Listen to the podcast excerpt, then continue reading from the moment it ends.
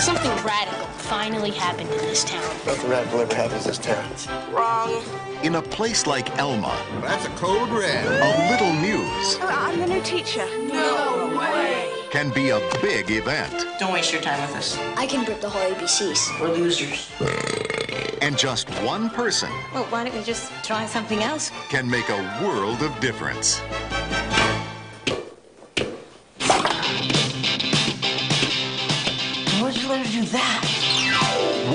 Walt Pictures presents This is a soccer ball. the story of the worst soccer team We don't play soccer. to ever hit the field. Oh, you're showing such potential. That's the team we're playing. They got little kids and girls on it. Hey everybody, it's the Cannon Cruisers. I'm JD, And I'm Randy. and today we're taking a look at another summer movie for our summer special. This time it's 1995's The Big Green. Yep, in this exciting episode of the non canonical adventures of JD and Randy, we're checking out the Big Green. That's what I just said without an obnoxiously long title. But JD, don't you remember in the movie that they say that this would be even better if they had twins and they, they repeated them both at the same ah, time? Yes, I remember that. So this movie stars mm-hmm. Olivia d'Abo, mm-hmm. Steve Guttenberg, mm-hmm. Patrick Renna, Yep. Jay O. Sanders, John Terry, Chauncey Leopardi, and Bug Hall. Yep. And a bunch of other children actors, but Most of them don't act anymore, so. Most of them don't act anymore. I just basically listed off all the ones that still have a link on Wikipedia to another page. Yep. It's also the directorial debut of Holly Goldberg Sloan, who both directed and wrote this movie and would go on to direct Disney's Angels in the Outfield. which is about two years later, I believe. So yeah, stop me if you heard this one before. A bunch of ragtag kids get together to form a team that aren't very good, and they are inspired by a coach to become better than they are, and they win the championship game. So the Mighty Ducks, but with soccer? That's pretty much the plot of this movie. Yes. Uh, I, if you were around in the 1990s, chances are you were. Uh, this is a movie that was very prevalent at the time. Uh, thanks to the success of the Mighty Ducks, was the sports movie starring kids. They had a whole bunch of them, usually with different sports, that followed the exact same plot, more or less. Or were nostalgia bait, kind of like Sandlot? Kind of like that. That one was one of the exceptions to the rule. This one isn't really an exception, but one of the reasons I chose it is because, despite the fact that the plot is more or less the same thing, is that it has more of a small town feel, and it has more of a a community aspect to what makes the story fun to watch. It takes a village to raise a child. Yes, and the whole point of the game is how it uh, uplifts the rest of the town and gives them motivation and inspiration to uh, be better than they are and try to improve their station, which is uh, fun to watch. Yeah, because it's a small town in Texas where the factories closed down. There's not really much places to go in life uh, for these kids or for the parents. Uh, the very first shot of the movie has to do with them showing the billboard to the town, and it's all faded glory, and it's like an old football team or something, and and So the whole- nothing's happened in this town. So the whole thing is uh, we're gonna we're gonna change our station, and that's what they do, and it's uh, it's a fun movie to watch for that aspect of it. Uh, so uh, with all that said out of the way, we might as well just go into general lowlights, which you could probably guess from what we said ear- earlier, which was that it's basically the Mighty Ducks. Yeah, it is tropey as hell. It hits all the uh, it hits all the targets. Which is a shame to be quite honest, because as I said, I liked the the parts I liked, I really liked, and I wish kind of focused on that because what ends up happening is you're like, okay, this is the third act turn. We need a reason for the best player to not be there, and that's what they figure out a way to do. Yeah, and they do that by the uh, best player in the team apparently being technically an illegal immigrant. Yeah, and you know how it's going to turn out. He's going to come back at the end just in time for the final game. There's even penalty shots, just like in the Mighty Ducks. And it's like, I kind of wish instead we would have been focusing more on the whole town and how they were getting uh, through this whole situation, how they were being inspired. Now, if I you want to that would've been see that, fun. that's Mystery Alaska. Yeah, I mean, that's the type, the type of thing that would have been more interesting to me. And it was when I was younger, too, because uh, I used to watch these movies because I think most everybody did at that age at that time. But it's one that stuck with me for longer than the other ones did because of that aspect. So it would have been nice to see more of it. So we're in agreement. Our low light is just that it's too much, Yeah. too derivative of what it is. Yeah, I mean, as you watch a sports movie and it has 1990 something on it, it's probably going to be basically the Mighty Ducks. Yeah, it's including the, the sequels to the Mighty Ducks. yeah, yeah. They, they always hit the same points. You always have the funny fat kid uh, Mm-hmm. who eventually goes on to be a meth head in real life. Uh, you get the um, what? What did I say? Uh, I'm not implying anything about Patrick Renna, who plays Larry Musgrove in here, nor am I uh, saying anything about the guy who's played Goldberg in the, Duck- the Mighty Ducks films. Yeah, there's always the rebel hotshot player. There's always stuff like that. There's, there's like I said, you know what's going to happen. You know what characters are going to end up where, but um, like to me, that's not really the appeal of this one. It's uh, everything around it, more or less. So a highlight for me in this movie, so to Mm-hmm. do a quick turn, is that Larry, when he's in the net, he has his fears. He, it's like as I as I yelled at you for for the last time, just because he's a fat kid, it doesn't mean he should be the goalie. But that's always the case. But he's so scared of the all the other team Yeah, that he hallucinates and sees them as what their team name is. So it's like he's fighting the knights and he'll hallucinate and see them as a bunch of knights. Whoa. And then um I will he'll see them as a bunch of uh Vikings or a bunch of pirates or and so on and so forth and it's cool until at the end when he uh, manifests them all as himself and causes the all other team to hallucinate that him as all of the people that he has defeated. yeah, that was a good twist around. I like that part. That that's a definitely a highlight of the film for me. That uh, is probably the thing too. Is probably well well known about this movie because um, at the time it was advertised, that was probably I think in all the previews that part. Of, Specifically, the uh, little kid who's dressed like the Buccaneer, whose head pops in from the side, the right Yeah. side of the screen. Yar! yeah, that that sort of stuff. Uh, the movie was advertised to be a lot more wacky than it actually is because the poster, which probably everybody knows, is him getting hit in the balls with the soccer ball. yeah, and the poster just has all the kids like hastily edited in, poking their heads in off the side as if they're uh, Which, by the way- Ed Boon going toasty. Which, by the way, doesn't happen in the movie. There, Yeah. are, there's nothing like that. the closest we get to that part in the movie of them poking their heads out of the side of the camera is the Buccaneer kid going ha ha ha ha, ha Yep. yar. There isn't a whole lot in the way of uh, lowbrow humor either, which you would expect for a sort of movie. I think there's a reference to a fart at the beginning of the movie, and that's it. There's nothing really like that. It's also one of the things I like the movie is it feels a lot more homey because of that. You know. And surprisingly, there's it's a lot less horny than these movies get, with the uh, main coach being Yeah, a beautiful British woman.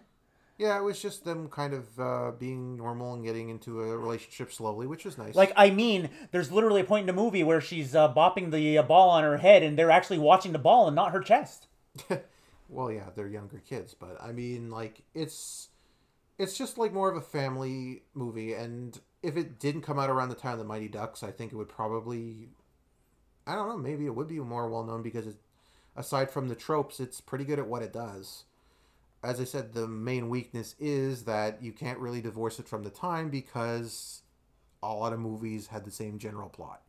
Yeah, that's it. This, this as we said before in our low light, it's just that it's the same plot. Yeah, Same unfortunately. plot, different name. It's like there was a blueprint for making these types of movies, but doesn't mean that they're bad movies. They're usually enjoyable. That's one of the reasons too that I chose this one because I knew we were gonna we were doing these types of movies. Like we have we have to pick one of these movies because we have to talk about it because it was it's an unavoidable subject really. And really, these movies are still being made with almost the exact same formula Yeah. to this day. because it's a successful formula. It works. Uh, but the reason I chose this one is because I like the aspects of it outside of that enough that I think it was worth talking about and worth watching again. And um, compared to the other ones we could have watched, I think it was probably the best choice, to be quite honest. I can't really. Like I remember this one. This is more memorable than Little Giants. This is more memorable than Angel in the Outfield. Does Angel in the Outfield have Christopher Lloyd, or am I confusing it with another movie? Okay. Angel in the Outfield, Christopher Lloyd, and Little Giants has Rick Moranis. This one doesn't Okay, really have much in the way of stars, but for some reason I find it more memorable than either of those. Which says something. As I said, it's at its core, I think it's a lot more fun and interesting than those ones are, and it's worth worth highlighting because I think it's worth seeing if you haven't seen these types of movies, or maybe you feel like watching like one of these types of movies and you've never seen it before. Yeah, that's it. It's like if you have kids watch it. It's like with that said, I I I can break this movie right off the bat if you want, JD. Yeah, Yeah, I give this movie a three. It's it's just totally fine. It's nothing phenomenal. It's nothing horrid. It's just a fun movie you could watch, preferably with your children or preferably with a younger relation because there's really not much there if you're an adult watching this alone. Unless you're sitting there in the dark drinking and watching it like it's one of your old sports uh, tapes from high school, but or you just nostalgia and you want to see the movie again. I guess like I said, it's a, it's a solid three. It's good. It's solid. It does what it wants to do.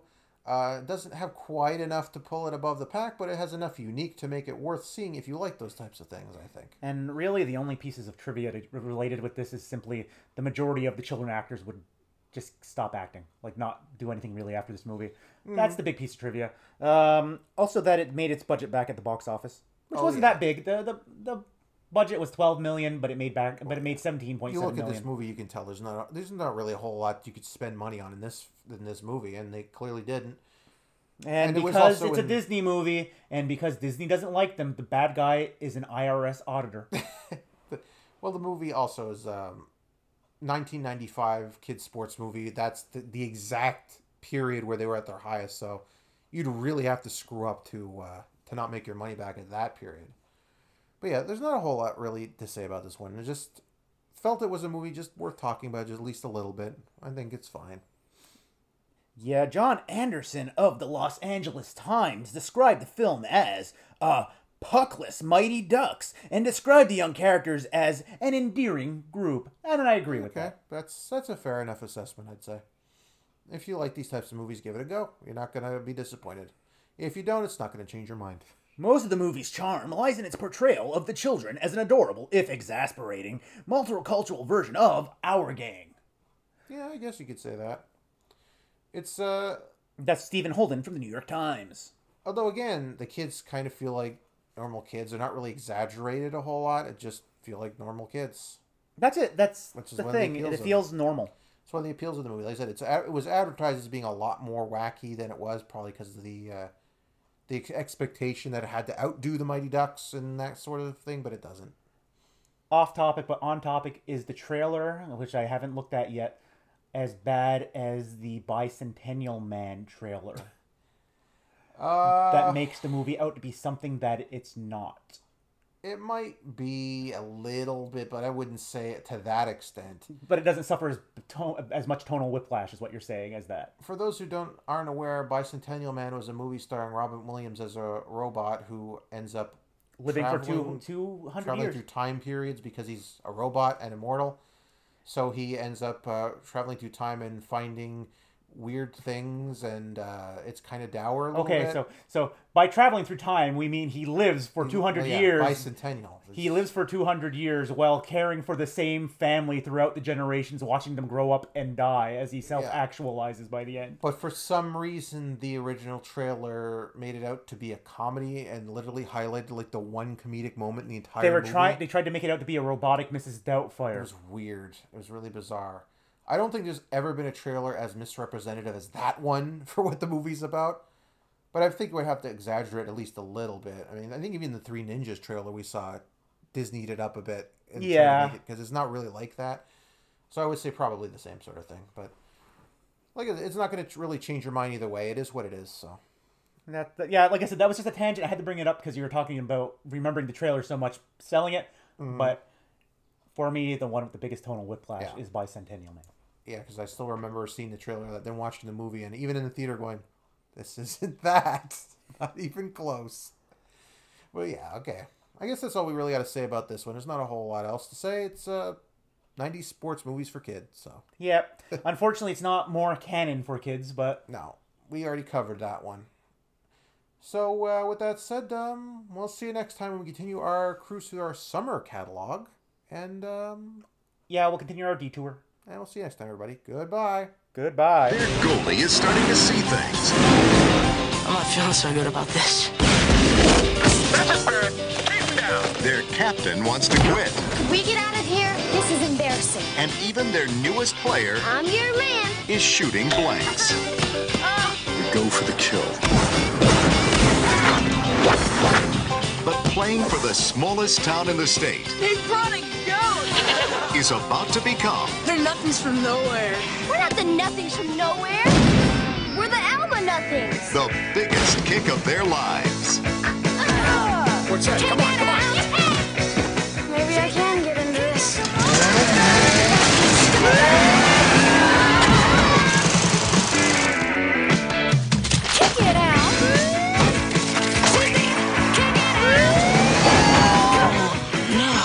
the people who brought you Disney's Angels in the Outfield.